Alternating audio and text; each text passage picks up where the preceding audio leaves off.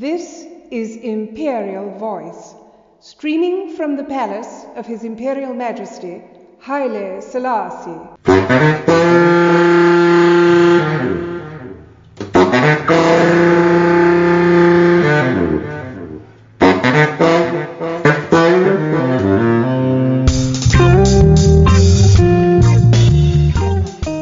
Was uh, in his leadership a very empathetic and therefore, um, you know, a great leader.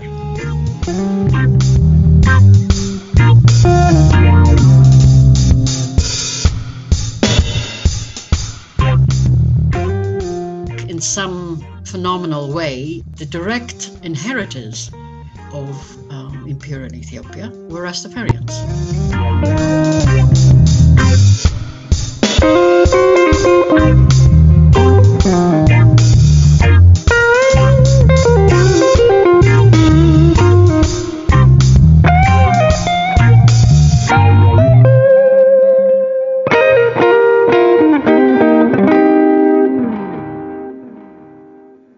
You're listening to Imperial Voice. This is In Our City. I'm Tosin. I'm William. And our special guest today is Princess Esther Sellassie Antohin, founder of Heritage Watch Ethiopia. Princess Esther, welcome. Thank you so much. Good to be here. So, um, Princess Esther, could you tell us a little bit about yourself? Sure. Uh, I can start from where my birth. I was born uh, in Addis Ababa, Ethiopia, several decades ago. and uh, spent the uh, early, very early part of my life actually in England in boarding school. And um, uh, in uh, seventy-four, nineteen seventy-four, there was a Marxist revolution. Oh, we've jumped uh, forward a bit fast there. I, I, which school were you at? And and also, you were born presumably into Imperial Ethiopia, weren't you? We'd, we'd That's right. Hear, we'd love to That's hear a bit right. about that. Okay. Well, um, you know, life uh, in the uh, early seventies uh, and sixties. Uh, as I recall it, was uh, very simple, of course, growing up uh, in Addis Ababa. And, um, you know, um, in some ways, uh, our upbringing was very, very, um, you know, uh, normal. We went to normal schools, private schools, but they were not, tut- we were not tutored or, uh, you know, away from normal life.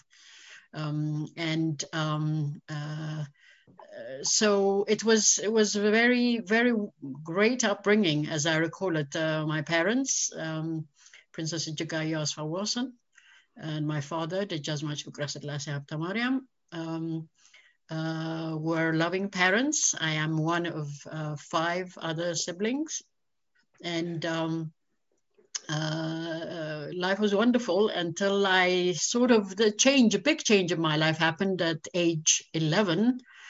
Uh, when uh, I was sent uh, uh, to boarding school in Clarendon, Abergalley, North Wales. Now, uh, uh, this this is a, a family tradition because, as you well know, His Majesty was in exile um, uh, during uh, until forty-one, thirty-six to forty-one.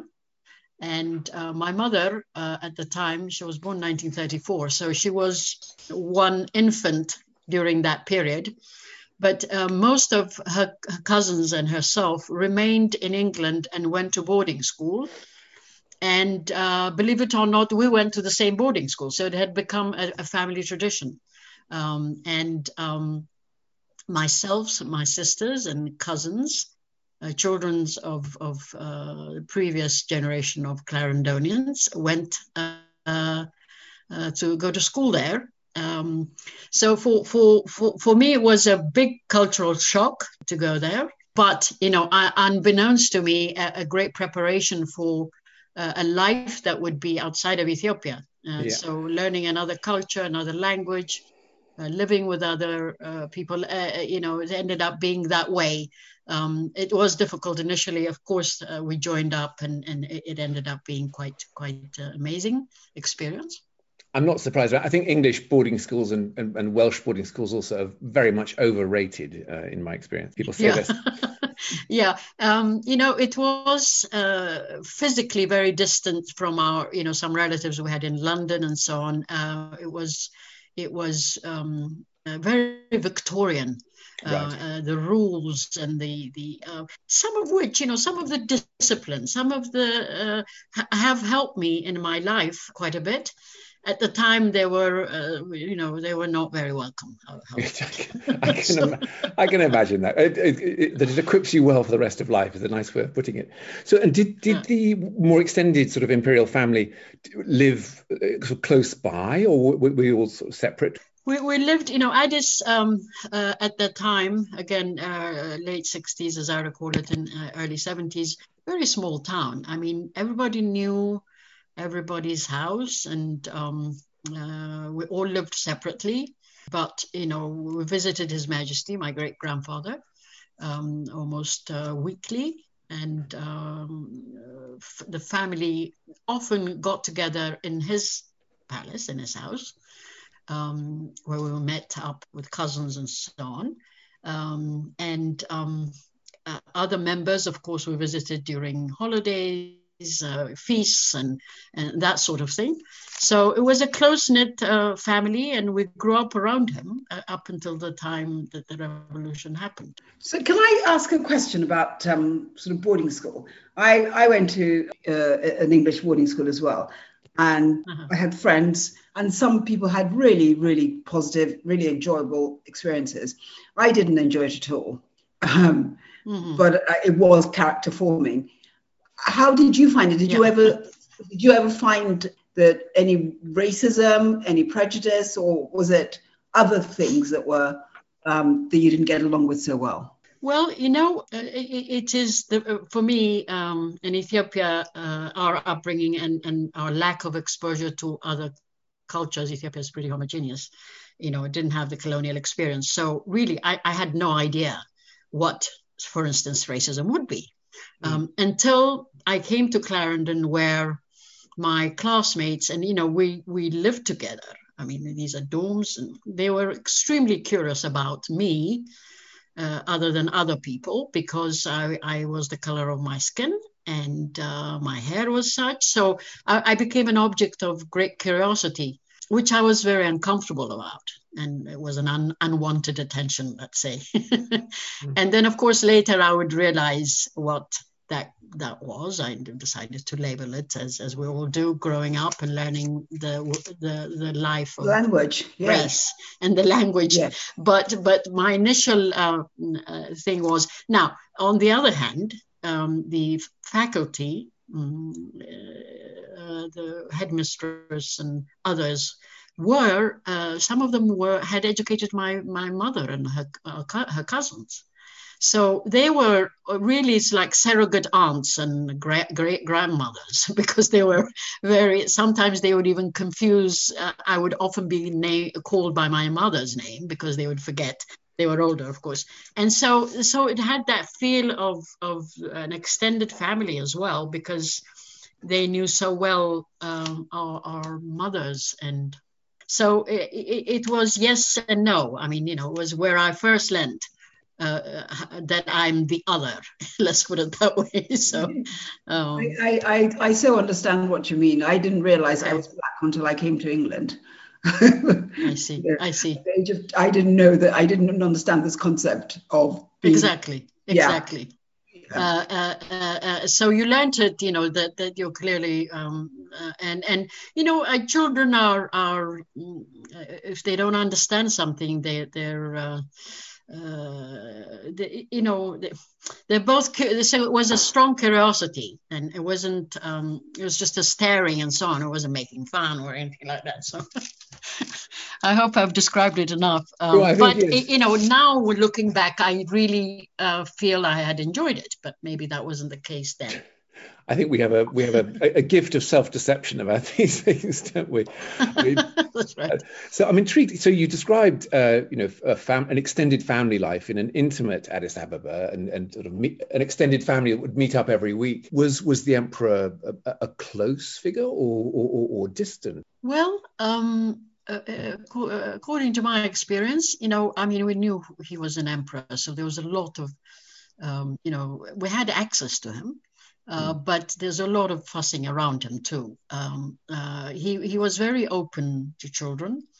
He would, um, you know, uh, very broad smiles when he saw us. But of course, we had to, it is within our culture uh, to um, kiss his feet mm-hmm. and uh, bow to him. And so uh, we did this as everyone else did. But, you know, we'd have, we'd come into his bedroom and um, before dinner, and he would individually talk to us. He was very curious about what we thought we were going to be when we grow up. I'll never forget uh, this um, uh, dialogue I, I had with him constantly. um, and um, he was very encouraging and, and pleased the answers we would give him. And um, uh, so, yes, he was accessible to us, but uh, clearly, you know, he's not just a normal grandfather, I suppose. It really must have been a challenging experience because you have the intimacy, but you also have to behave with awe. That's right. Well, that must have prepared you for very difficult situations uh, in the future. It did. It did. Um, you know, my, my um, uh, youth uh, in Imperial Ethiopia was short-lived. I mean, I was of age that I remember him. Um, I, I, I was fourteen when the, the revolution happened, and uh, of course, so much tragedy would would follow. But because it was it was so uh, um, short-lived, I suppose. It's very, um, there's a lot of lear- lessons learned um, and very strong lessons learned. Um, and uh, um, so, uh, but but um, I'm, I'm very glad that I, I am of that generation, at least that got a chance to, to know him. Where were you physically when, when the revolution happened? Well, you know, we came back from Clarendon in uh, um, June of seventy-four. And uh, by August, uh, there was already a blacklist that um, we could not leave the country. So uh, we were in, uh, but my my mother, my parents uh, were in um, uh, a region, Oromia, right now it's called or known as Oromia, in the city of Nekemt, which is about three hundred twenty-five kilometers from Addis Ababa, where my father had uh, been a governor. So we were away from the city where a lot of the killings and sort of things happening. Uh, but uh, eventually, by um, late seventy-five, um, already His Majesty was killed. Um, uh, and both my parents eventually were uh, taken to Addis Ababa and arrested. So, um, did you live in fear for your lives? Um, I can't imagine. While, while yes, uh, while in, in in the region, uh, you know, away from uh, the capital, it wasn't as threatening. But um, from seventy, uh, late seventy-six till, uh, no, early seventy-six till seventy-seven, when we escaped, it was um, terrifying. Uh, um, you know, we saw, you heard um, gunshots. Uh, uh, the, the radio was used as um, a very demoralizing propaganda machine, where you heard your relatives and Uh, you know, your your, your family's um, connections uh, being uh, denounced and, you know, enemy of the people. And for a fifteen-year-old, it's very impacting. You know, we don't have a way of understanding everything, and yet it's just sheer terror. Yes, mm. absolutely. Sounds petrifying. Um, so so you've lived through and, th- and then escaped a revolution yes. in the country. Uh, yes. And do, do you want to talk about your escape? And you went to America? Yeah, um, what happened actually was um, uh, my mother became sadly the, the only member of the royal family uh, to have, uh, besides His Majesty, of course, uh, to have died in, in detention. Um, she was denied uh, medical um, tr- uh, treatment, and she had complications with her intestine issues, and um, she died. Um, so we were given her um, remains to bury, which again, you know, relative to other stories, we don't even get that. I suppose that was mm. good. We buried her she in February, and um, there was um, an operation to, to get us um, out of the country, um, assisted by a, a few um, uh, um, philanthropic organizations, one in Sweden and I think various in England. And my grandfather heading it, um, um, Crown Prince Asfa Wossen, later Emperor Amha Selassie.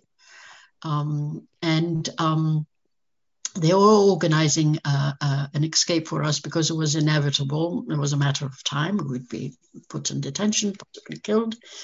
So um, uh, by July, by June, no, late June of nineteen seventy-seven, uh, it succeeded. Uh, and uh, we were airlifted from um, a, a little ways outside of Addis uh, in a resort uh, town called Langano uh, to um, uh, small airplanes that were really um, for safari from Kenya, and uh, came and picked us up and brought us to Nairobi, Kenya. It was something very remarkable because the um, Uh, there was a lot of surveillance, uh, military surveillance. So, I mean, it was God's will. We were protected and brought there.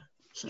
And you were then refugees at that point, or? Became refugees, yeah. um, and uh, all of us ended up in the United States. I do want to mention this connection. The person who took the risk of uh, saving uh, nine uh, children ranging from age twenty-one to three, Uh, was Mister Dale Collins, an American missionary, who actually risked his life and took us out with him. And uh, his wife, uh, who was waiting for us in, uh, in um, Nairobi, was um, Jodie Collins. And, um, uh, you know, the great, great sacrifice, uh, personal sacrifice they made. Uh, and we're indebted to them, of course. And we were free, uh, finally free, came out in, in Nairobi and well, became refugees, became refugees, right? That is quite a story already on its own. Mm. Um, mm. So when you guys uh, arrived in uh, Nairobi, were there sort of international governments uh, sort of there willing and uh, happy to help you? Did you? Were you getting sort of several offers to go to different countries? I mean, what was the situation? Mm. Well, yes. Um, actually, what, what happened, I think we got um, traveling doc- U N traveling documents right away. Um, and um, we, were, uh, we weren't quite sure where we were going to go. Um, but we had a, a terrible fright because um, some uh, uh, security issues were at hand at the hotel, Jacaranda Hotel, where we were staying. Apparently, there were a lot of um, Ethiopian Uh, spies around. We weren't sure what was going to happen, so we were whisked off uh, uh, Nairobi, um, uh, I mean Kenya, and taken to Sweden uh, um, wh- while we waited for for um, our final destination, which ended up being uh, for us the United States, as my mother's uh, brother, uh, Dejasma Zodi Selassie, um took us into his family, my uncle. And we ended up in uh, Virginia, uh, North Virginia. Um, but there was some time, some period uh, to get the the um, uh, exile papers. So we kept, we went to Sweden and then Germany, waited up for quite a bit, and um, um, and then eventually made it uh, to the U S. And then completed your education in the U S? How, and culturally, how, how how was that? How did you find that? um. You know, it's it's culturally was was um, uh, I think that's where I I, I believe I, I really saw um, the racism uh, to your question to earlier ca- question. Uh, the schools I went to, the earlier school, the first year I went to was a, a public school, and I felt uh, the uh, there was such a divide between the races and, and actually a person like us who just showed up. And we were uh, traumatized from, you know, three years of revolution. It was very, very difficult. Under no, uh, it didn't matter where we were, it would have been difficult anyway. But coming, you know, uh, adjusting to that was was hard enough. But um, uh, a year later, I ended up in another boarding school in upstate New York, my last boarding school, uh, where it was a bit more isolated and a bit more um, easier to handle. Uh, uh, uh, that is the culture shock. You're listening to Imperial Voice. This is In Our City. I'm William Heath. And I'm Tosi Onileri. Our guest today is Princess Esther Sellassie Antohin. I think it, you know, uh, perhaps I hope it, it doesn't sound like sweeping um, statement, but uh, apart from maybe the elite, the most Americans appear very, very insular. They're very sort of, they don't seem very interested in, you know, um, other cultures. You know, for them, they wouldn't even, half of them wouldn't even know where Ethiopia was. That's right. quite, quite right. It was a strange, very, you know, the fact that we had been in England, it, it's so different. Um, and the vastness and the, uh, it was just, just indescribably different. Um, um, uh, so uh, they weren't that curious about us, actually. Um, and uh, the only thing was we were dressed, we were still in mourning for my mother. And mm. uh, there we are, you know, early teenagers, but always wearing black. And so they were that, that created sort of curiosity for them. Why are we doing this and this and that? So. But that first year is a bit of a blank for me because there was just so much to overcome mm. psychologically and, and otherwise. Um, and um, uh, so I think it was the second year in boarding school where I was able to uh, and friends and and really uh, uh, the, the environment created such, there were other international students. So there was more of a rapport there and connection uh, and friendship making. We've got so much to talk about in terms of heritage and and other things to get to, but but do just just sketch in. I mean, you you you stayed in America, got married, and and yes. have made it your home. Yes, um, I actually got married pretty early. Um, you know, one of the things that came out of my Ethiopian revolutionary experience was I was extremely curious about the Russian Revolution. You know, I, I I wanted to understand what happened. to, mm. What what what did I just live through? So I, I was drawn to Russian language and history, which I studied at the, at the undergraduate at New York University. And um, my second year, uh, while studying the language, I met my husband, who was uh, Russian-born, and so um, eighty-four. That was b- barely like four. Uh, not that uh, five, six years after I arrived. So, uh, and I had my family early and uh, lived a very, uh, I lived in Alaska for twenty years. Um, so, wow. I know, I know, sorry. Why? Why? Well, my, my husband, my husband was a, a professor of theater. He was a playwright in Russia. Uh, so, Uh, he got a ten-year position in, in Fairbanks, Alaska, and we we were both um, ready to go and and, and uh, be pioneers of our own. Fantastic. uh, so, uh, uh, but prior to that, I want to say I did get married. He came from a country. He he he um, also escaped. Um, he um, defected from Russia. Right. So uh, during our marriage, um, two years after we met, we went to Jerusalem as our only spiritual uh, country at the time that we could actually go to, and we were married there in Jerusalem. So just going to the detail there. Is he of the Orthodox tradition, the Russian Orthodox tradition? Russian Russian Orthodox, well, Ethiopian Orthodox as well. Yeah. Um, uh, but we were actually married in a, a Russian Orthodox church uh, just across the, uh, the way from the Holy Sepulchre.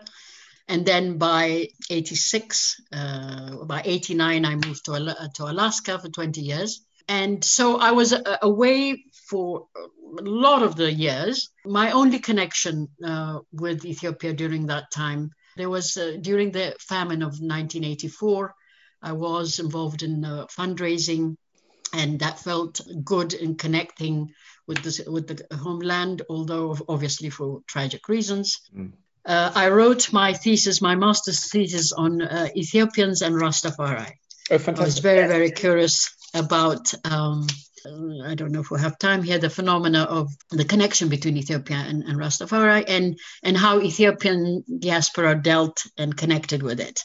So um, yes, I read the synopsis. It's um, it sounded fascinating. Oh, thank you so much. It's very, um, very pertinent to, to, to, to the life, to living the legacy. So, so those insights will be extremely helpful. And I think your thesis will be compulsory reading for a lot of our listeners. Thank you. Thank you so much. Um, I, I found it very moving, very, um, at a time, you know, uh, when um, you are drawing distance, I mean, time goes by and you're, you're not connected. The connection again and again of um, was through Rastafarianism that you found Ethiopia.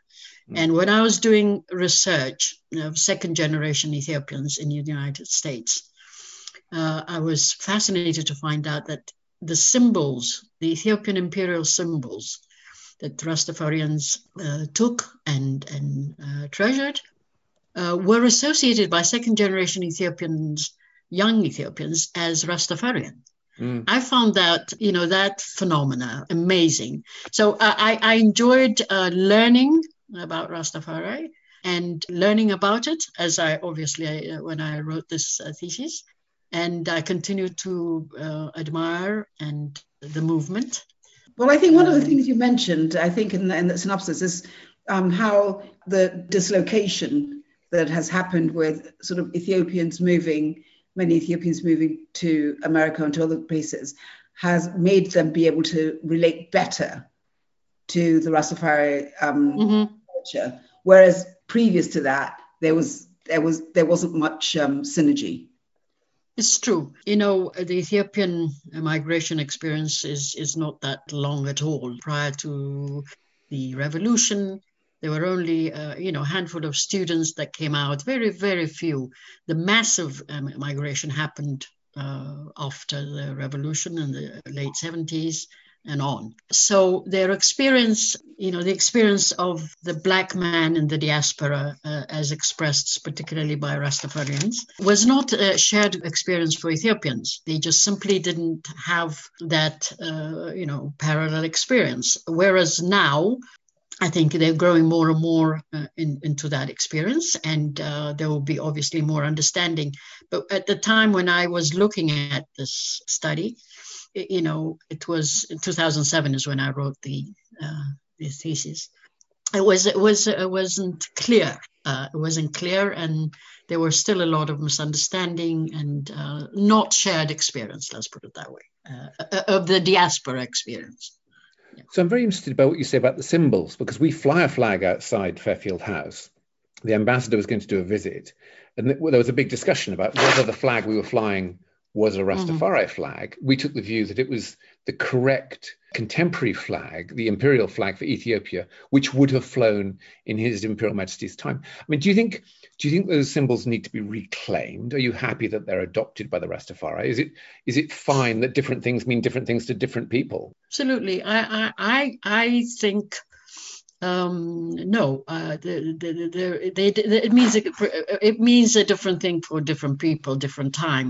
Uh, I think in some phenomenal way, um, the direct uh, inheritors of uh, Imperial Ethiopia, in some regard, uh, were Rastafarians. Because if Ethiopians claim it back now, it's after uh, X amount of years of absence.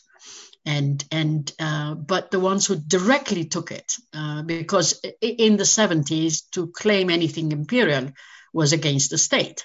And you, you went to prison for it. You died for it. So um, and then and then you had a generation that came after it that didn't know anything about that because it was destroyed or people were afraid to talk about uh, to about it. So so I, I think there is no distortion as far as I'm concerned. One thing means something to uh, a group of people, and it means something else uh, to. Another, let's take the flag, for instance, is the uh, Lion of Judah. What does the Lion of Judah mean to Ethiopians today? I have no idea. mm. I, I, I don't know what that means to them uh, other than, well, this was something that the Imperial Ethiopia, uh, but, but, but, but as a heritage, does it have any value? Uh, mm. What does it mean? It's not something that I think most Ethiopians would know or have defined for themselves. So I think it's it's it's yet to, uh, but but we would have probably lost a lot uh, had not the Rastafarians, for their own development and for on their own journey, found uh, these symbols and other uh, things, value, uh, um, to keep it like custodians of it, you know. So this is my feeling anyway. So it, in many ways, the um, emperor was, uh, I think William will agree as well, very forward thinking. The, the, the fact that he understood the emotional needs of um, black people in diaspora, which was yes. something that's very alien to most Ethiopian people because of the, as you say, homogeny and the lack of the lack of the colonial experience. Right. And yet the emperor was amazingly sympathetic and empathetic with those who hadn't had the same sort of experience as him. It's true, isn't it? Um, I think, I think, um, I suppose, as a leader, you, you, you know, it, it speaks to the kind of leader and, and that he was. That um, the, the empathy, uh, I think, he also comes from a country that has great disparage, disparaging uh, experiences of, of, of, if we don't want to call it race, but there is poverty. So, um, and and I think for him to uh, empathize would be something that he's it's well developed in him. He doesn't have to uh, necessarily experience it. Uh, but I, I wonder, again, I don't know this, I'm speculating. I wonder his experience as a, uh, as an exiled emperor, and at that point, almost like a private person, gave him a better view of what uh, of that what that experience might be like as a black man, as well as how, you know, he saw intimately and and and uh, face to face uh, the experience of the black man uh, uh, in the West. So I wonder, but but outside of that, I want to also offer that he was, uh, in his leadership, a very empathetic um, and therefore, um, you know, a great leader. He was empathizing always. That's very interesting, the thought of the effect of that break and his time in Bath, Britain. I can't get over the fact, you know, we, we've got all this um, residual accounts of how appallingly cold the imperial family found it in Fairfield House. But if you and your husband went by choice to live in Alaska for twenty years, I think that, I think that puts that in perspective. And we'd love to hear, um, so you've, you've founded Heritage Watch Ethiopia. We, we'd love to hear sort of a, a, about the journey into that and what's what, what's what's taken you to that that work with Ethiopia's heritage. It it kind of evolved when, when my husband and I returned in two thousand nine, actually on, on his prompting. Uh, that was time that I, I got back to my uh, natal home and, and uh, start to become part of it, and let's see what we can do. I didn't immediately go into Heritage Watch. We did a variety of different things. He was into theatre. He was trying to experiment with non-verbal uh, theatre uh, for himself and, and other things. Uh, but but what really got me into it was, um, uh, you know, Addis was in a, in a, still is um, changing very rapidly. There's a, ch- a great um, growth going on, development, infrastructure changes, and, and the city has exploded into something kind of unrecognizable right now. Uh, I say this in a good way.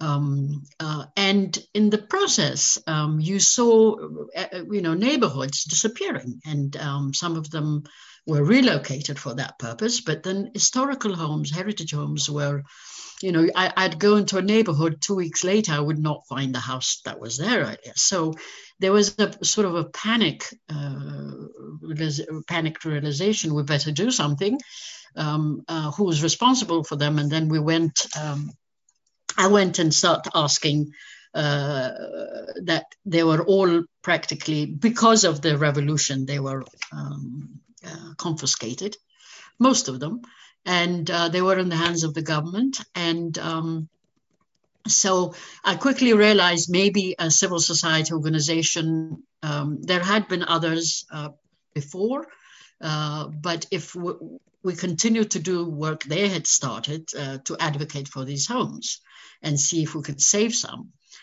And um, uh, we registered and immediately tried to get uh, a stock of how many houses there were. So we uh, we wrote a proposal to have about three hundred um, heritage uh, buildings surveyed, uh, and um, which we have succeeded to do. Uh, just to just to, not to lose sight and to understand the stock of it and what situation they're in, and try to, to know more about them. Um, and um, this was uh, in early two thousand eighteen, now two years, almost three years um, later. Um, our work with Heritage Watch really is uh, advocacy, education, Uh, and uh, also to, to network with resources and need. In other words, find uh, the financial or technical assistance to, to help conservation process wherever we can, we can identify it. And so this is the work it's been doing. Uh, in addition to that, uh, there is uh, great interest. We're in the middle of uh, writing a proposal and find, uh, seeking funding for uh, heritage clubs. Uh, this is to do with ch- um, children education, ch- children heritage education, because we feel um, if, if that was introduced, if heritage value uh, education existed uh, at, the, at the secondary level, at the primary level, there would be um, a great understanding and sympathy for um, society would feel very differently about their heritage coming up. So, uh, so we're working on that as well. There is another uh, pro- uh, program we're working on uh, called um, Heritage for Peace, and that has to do with the the, the fact that uh, there are areas of um, Uh, political and social struggle, uh, and oftentimes heritage uh, development stunts, development in general is stunted in these areas, and, and we're trying to um, sort of um, change that by, by uh, offering that uh, sometimes the value of heritage is, is the solution to some of the problems that the, the society is facing. Mm. So, in short, this is this is um, what Heritage Watch is, is involved in. You're listening to Imperial Voice. This is In Our City. I'm William Heath. And I'm Tosi Onileri. Our guest today is Princess Esther Sellassie Antohin. How were you, your um, ideas received, particularly knowing, people knowing that you were, are sort of part of the Imperial family? Um, um, I'm pretty... Uh, well, I, I think it's it, uh, it is known that I am uh, his great-granddaughter in, in this effort.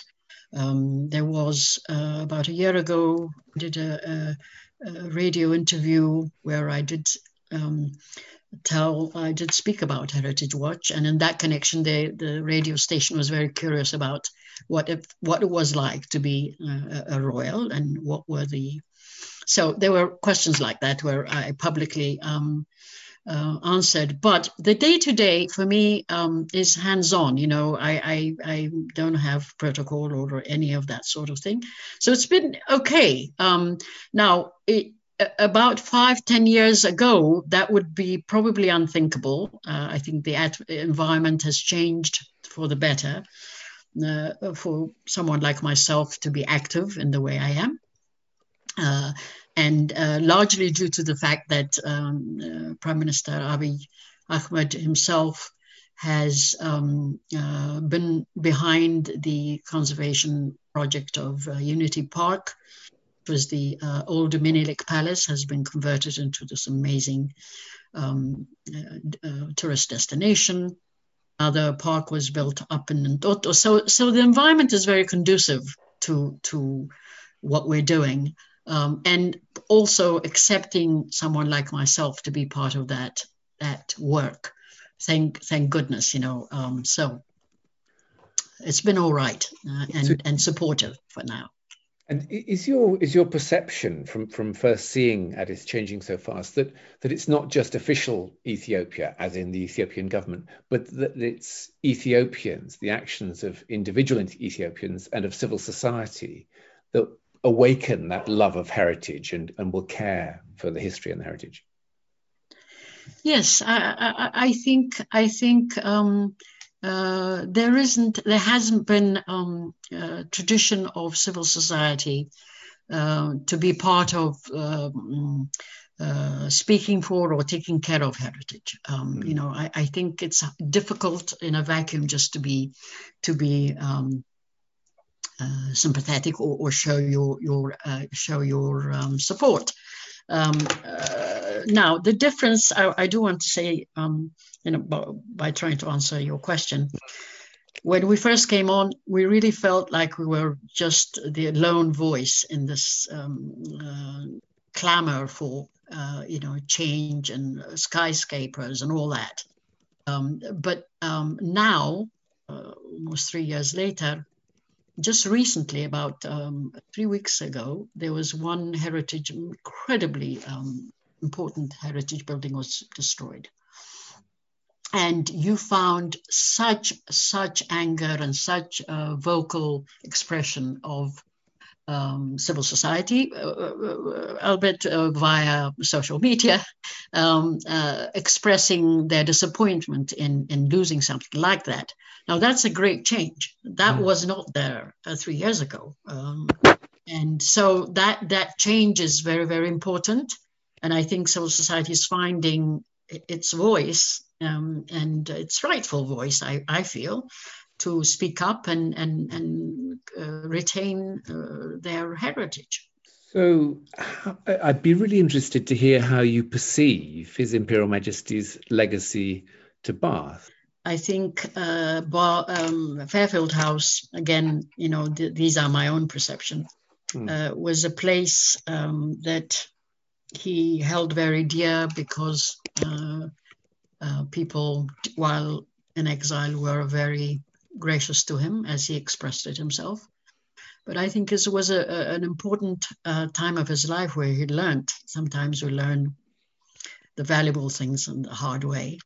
And as an exiled person, um, he probably learned a lot of things about life. And uh, uh, um, so... Um, Uh, it's an important place for him, I, I feel, um, and and so much so that he he gifted the place. Uh, the only way he could uh, honor the honor he got during um, uh, his stay in was to re-gift it to to the people of Bath. Uh, one of the uh, I spoke, I, I wrote a little bit about this uh, this um, uh, uh, the fact that. Um, Uh, Fairfield House was also um, a place where uh, His Majesty and Her Majesty actually brought um, uh, a Tabot, which is the sacrament of the ch- Church of the uh, Orthodox Church, along with them, um, the um, Ark of the Covenant, a replica that every church in Ethiopia has.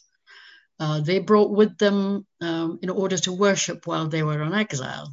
And I understand um, the greenhouse is where it was kept.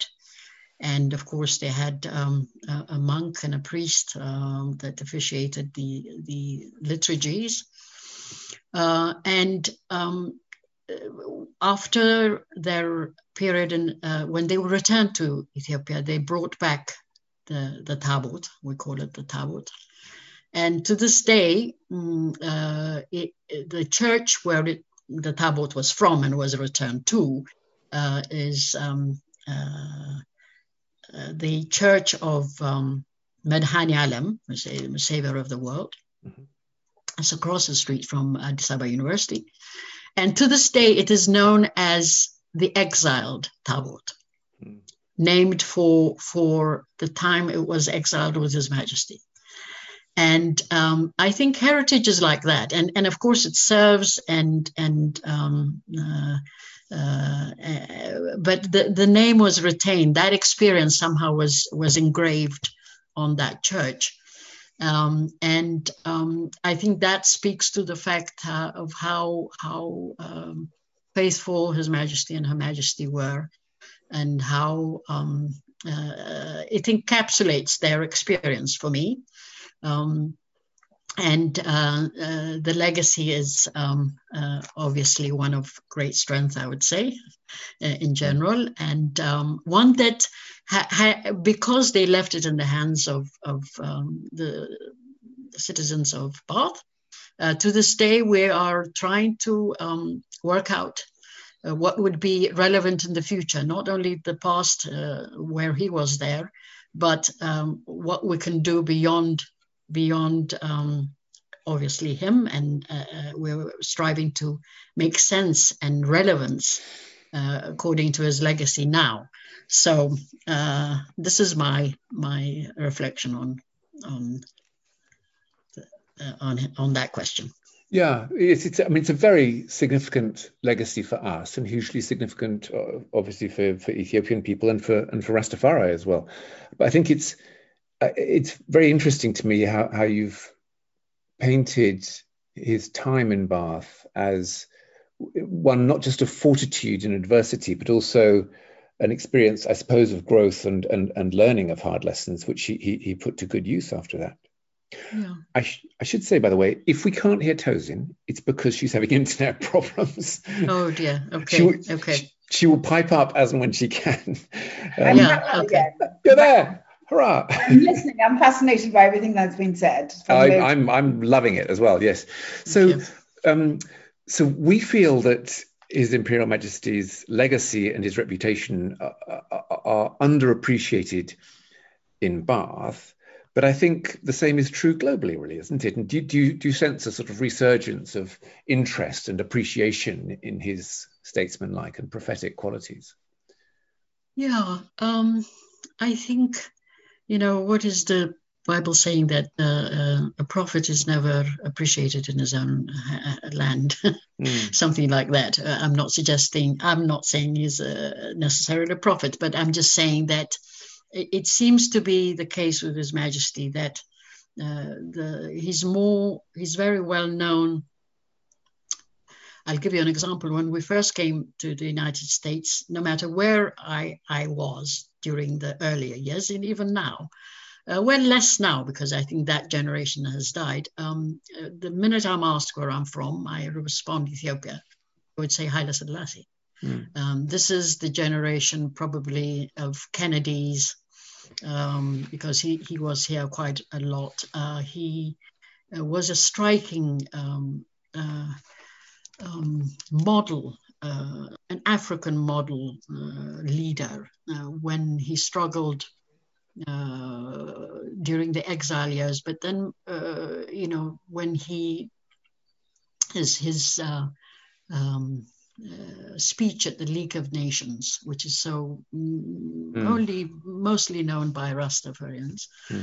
um, it, w- it was uh, you know uh, a very very important um, uh, defining moment for him, and and I think for his reputation as well. Uh, a lot of people, uh, not only black people or brown people, but white people were very impressed by such a leader, an African leader.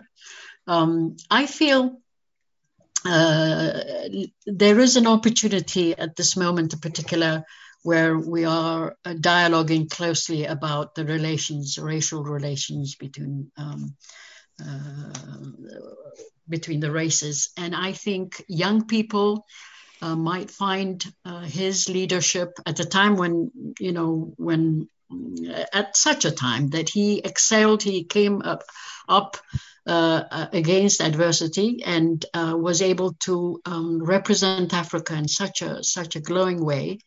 Um, uh, I think is is a timeless uh, thing that can uh, encourage and strengthen leadership among um, uh, uh, young Uh, black and brown people, young people. I think um, it's it's a, it hasn't been tapped to the extent that it can. Mm. Uh, this is my feeling. Mm. Mm. Well, certainly, uh, what you say about inspiration to young people rings true with us. A group, a project team of us, uh, took his story, the story of his time in Bath, out to thirty schools last October for Black History Month. And kids and teachers loved the story. Uh, they didn't know it, even if their schools were very local. They loved hearing about the the, the war, the exile, the you know keeping lions and cheetahs as pets. Right. The, the idea that he'd been the model for the Black Panther and the, the Marvel figure. I mean, he's a he's a, a, a remarkable, an extraordinarily accessible figure for children, but with just such deep lessons associated with him. Yeah. Now that you mentioned children, we I the I have to ask, what is the relationship of your children to both Ethiopia and Russia? Well, um, well, I could I could tell you their names, uh, so that sort of sets it up uh, how we want them to identify with both uh, heritage.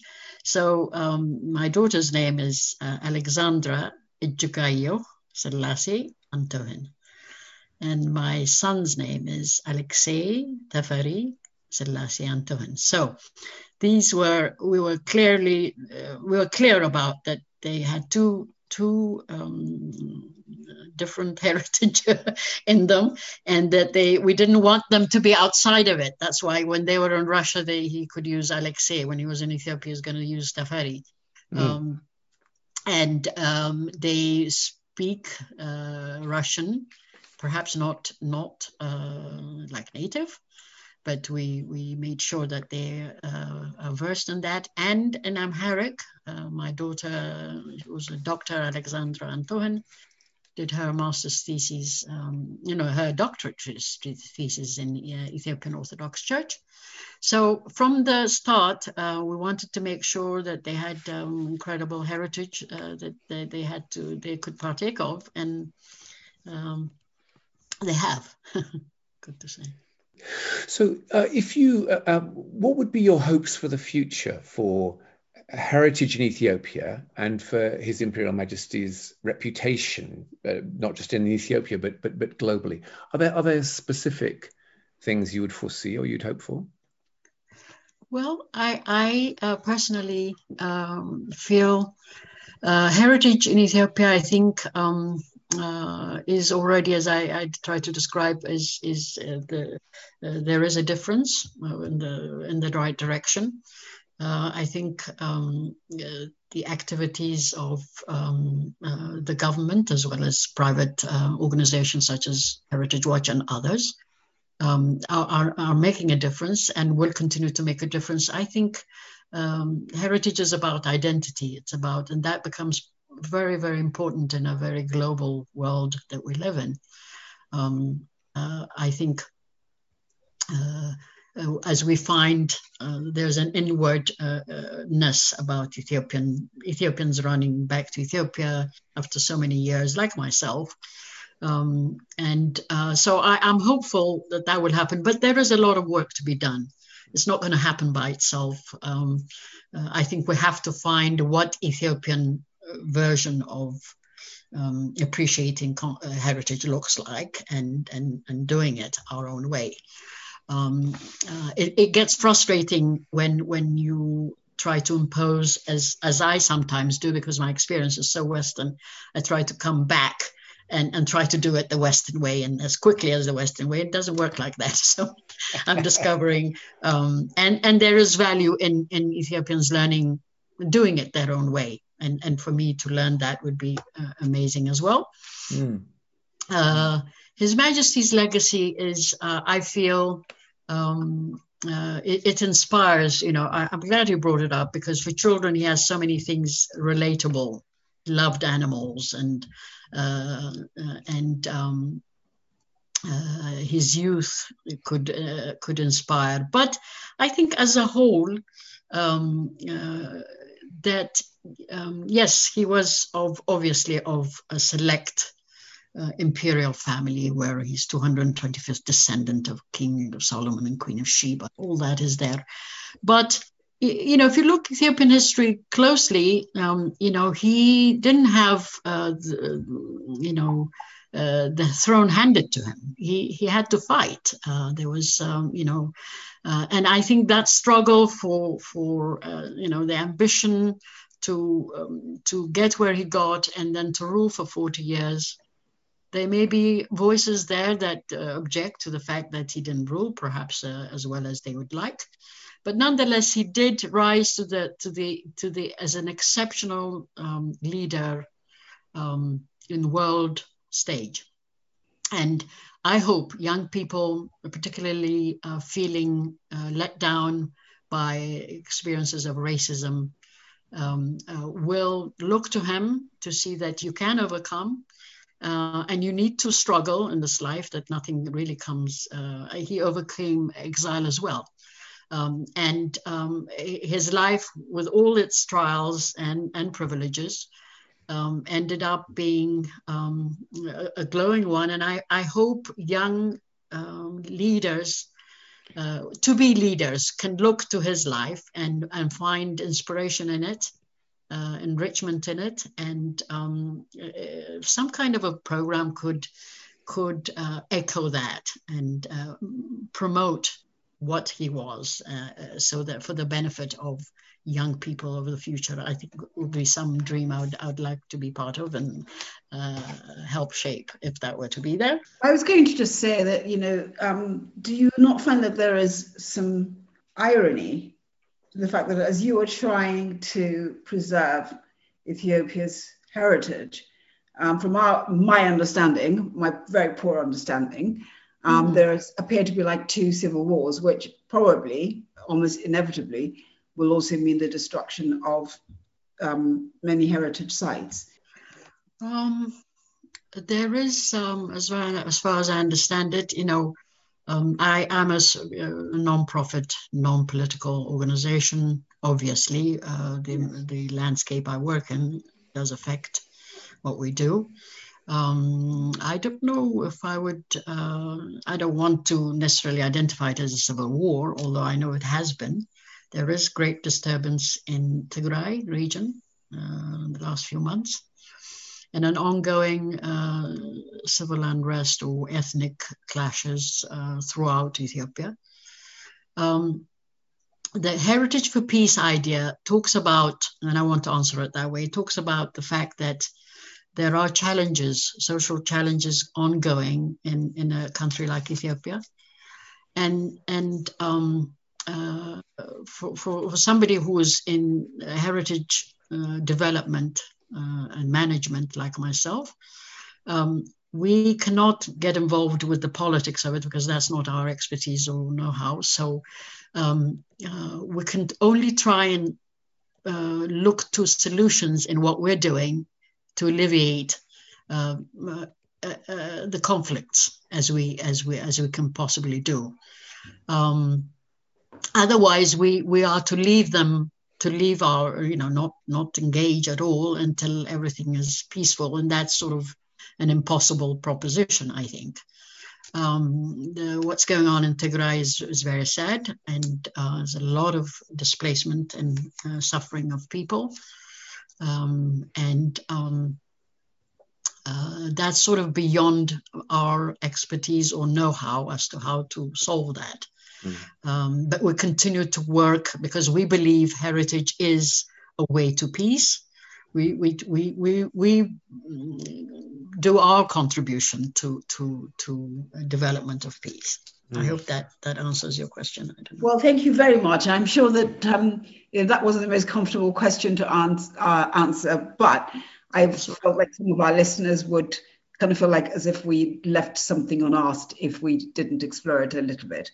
Yes. Um, it's been a great pleasure. It's been an exciting, um, oh, heart-wrenching at moments um, adventure with you to, to hear your story and to Um, just as you said that your grandfather was an uplifting figure, um, I think your story as well probably um, you would you would be very encouraging to to you know thousands of, if not you know hundreds of thousands of people, um, if they were able to hear that story. And you are a wonderful role model as well.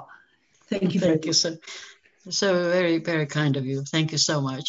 Well, can I, my thanks as well. It, uh, we we really uphold you in your work. It's it's it's wonderful and inspiring. It's a it's it's an extraordinary story, and we're very very pleased you're able to join us. Thank, Thank you so much. so much.